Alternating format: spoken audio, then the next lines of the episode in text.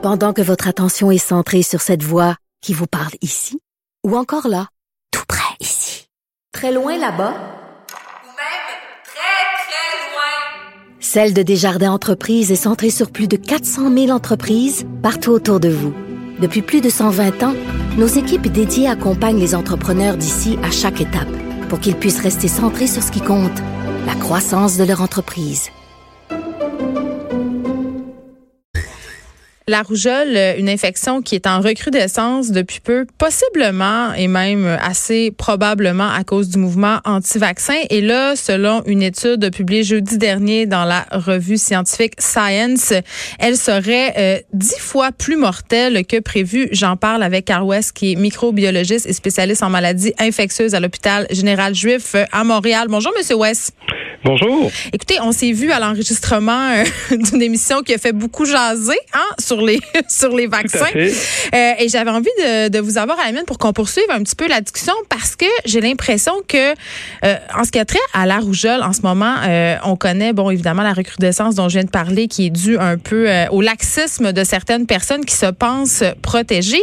Et là, pourquoi les résultats qui viennent de sortir ce jeudi sont inquiétants, mais aussi importants?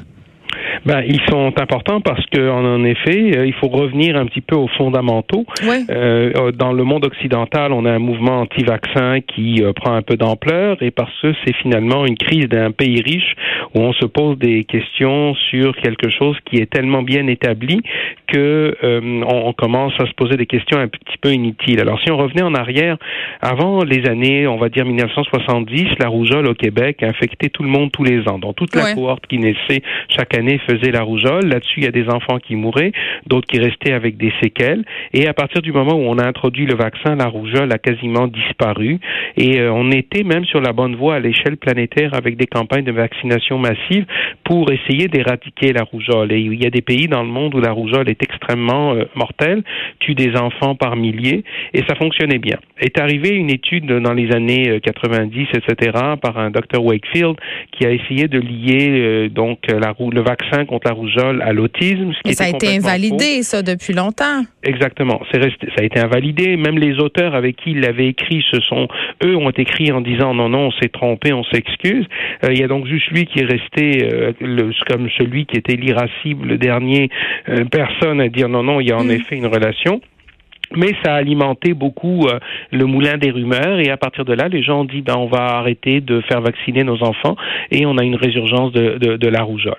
Alors, ce qui est arrivé, c'est que la rougeole, c'est pas une maladie bénigne. C'est une maladie qui est de toutes les maladies infantiles, vous savez, entre la rubéole, la varicelle, euh, la cinquième maladie, donc toutes ces, ces maladies-là. La rougeole est de loin la plus sévère et celle qui cause le plus de problèmes. Alors, ce que l'étude a trouvé, c'est que euh, la rougeole non seulement créait la maladie, mais en plus, elle s'attaquait à vos cellules, vos vos cellules immunitaires dans votre moelle, et qu'elle les détruisait. Alors, on va essayer de comprendre un peu qu'est-ce qui se passe quand on fait une infection. Quand on fait une infection, tous, on répond au virus, hein, des virus simples, ordinaires, on fabrique des anticorps et on garde une mémoire immunitaire. En d'autres mots, c'est comme si votre système immunitaire disait « Oui, j'ai rencontré telle voiture rouge. La journée où la voiture rouge va revenir, vous saurez quoi faire puisque vous l'avez déjà rencontrée. Mm. » De la même façon, euh, lorsque vous allez avoir rencontré donc une bactérie, un virus, et cetera, vous allez développer cette mémoire immunitaire. En allant la détruire, ce que le virus fait, c'est comme s'il détruit, donc il vous attaque, il vous rendait malade. Oui, vous allez, dans, dans la majorité des cas, guérir de la rougeole, parfois avec des séquelles. Il y a quand même des gens qui en meurent. Mais ce qui va arriver, c'est qu'en plus de ça, le virus va vous laisser un petit cadeau. Il va vous détruire votre, une partie de votre mémoire immunitaire, qui fait que ce que vous avez appris en rencontrant un paquet d'autres microbes va être comme effacé, et il va falloir que vous repartiez à zéro à l'avenir. Donc, le virus a comme un impact bien plus important qu'on pensait qu'il avait euh, lorsque, et lorsqu'on on voyait les cas de rougeole. Et peut-être c'est, c'est, c'est, c'est ce, ce qui explique dans les pays en voie de développement pourquoi les enfants, des fois, meurent pas tout de suite de la rougeole, mais d'infections bactériennes secondaires à la rougeole, où non seulement la rougeole a fait son dégât, ils survivent à la rougeole, mais là, ils ont un système immunitaire qui est un peu affaibli, et lorsqu'ils font une pneumonie avec une bactérie, on va dire le pneumocoque ou n'importe quoi, là, ils risquent de mourir parce que le virus a, a laissé, si vous voulez, un héritage à votre système immunitaire. OK.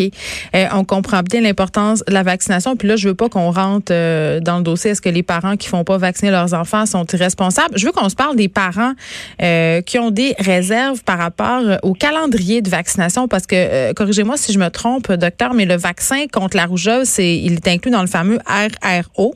Oui. Et ça fait peur à bien des parents parce que c'est beaucoup.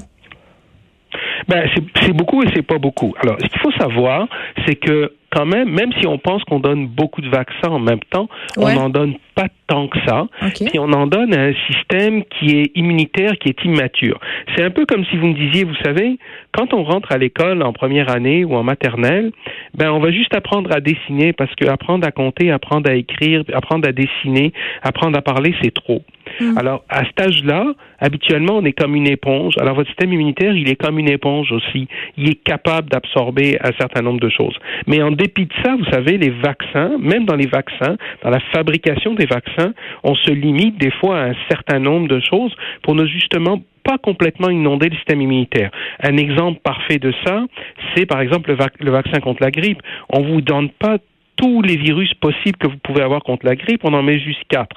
L'autre vaccin, c'est le vaccin contre la méningite qui est dû à une bactérie qui s'appelle le pneumocoque, ce qu'on appelle le vaccin, le Prevnar treize. Ça contient ce qu'on appelle treize sérotypes d'une bactérie qui en contient cent.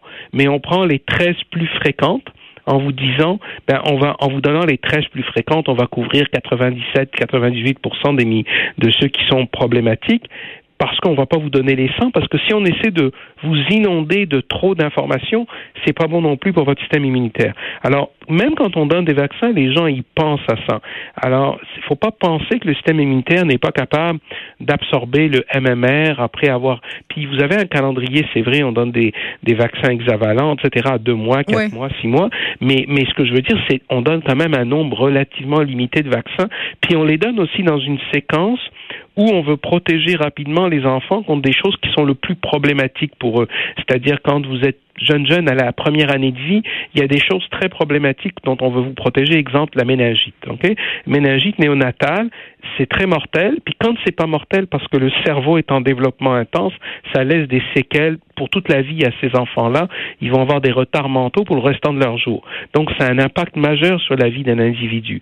Alors, faut vous protéger contre des choses importantes, puis des choses qu'on va dire, entre guillemets, qu'on peut attendre, on va les décaler un petit peu. Mmh. Ce que je comprends, en fait, on va devoir se laisser là-dessus, euh, M. West, c'est qu'il y a plus d'avantages à vacciner ses enfants qu'à ne pas les vacciner.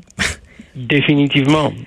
Merci beaucoup de nous avoir parlé. Vous êtes micro- microbiologiste pardon, et spécialiste en maladies infectieuses à l'Hôpital général juif à Montréal. On vous parlait parce qu'il y a une étude qui a été publiée jeudi dernier qui nous révèle que la rougeole, qui connaît une recrudescence, serait dix fois plus mortelle que prévu. Merci beaucoup.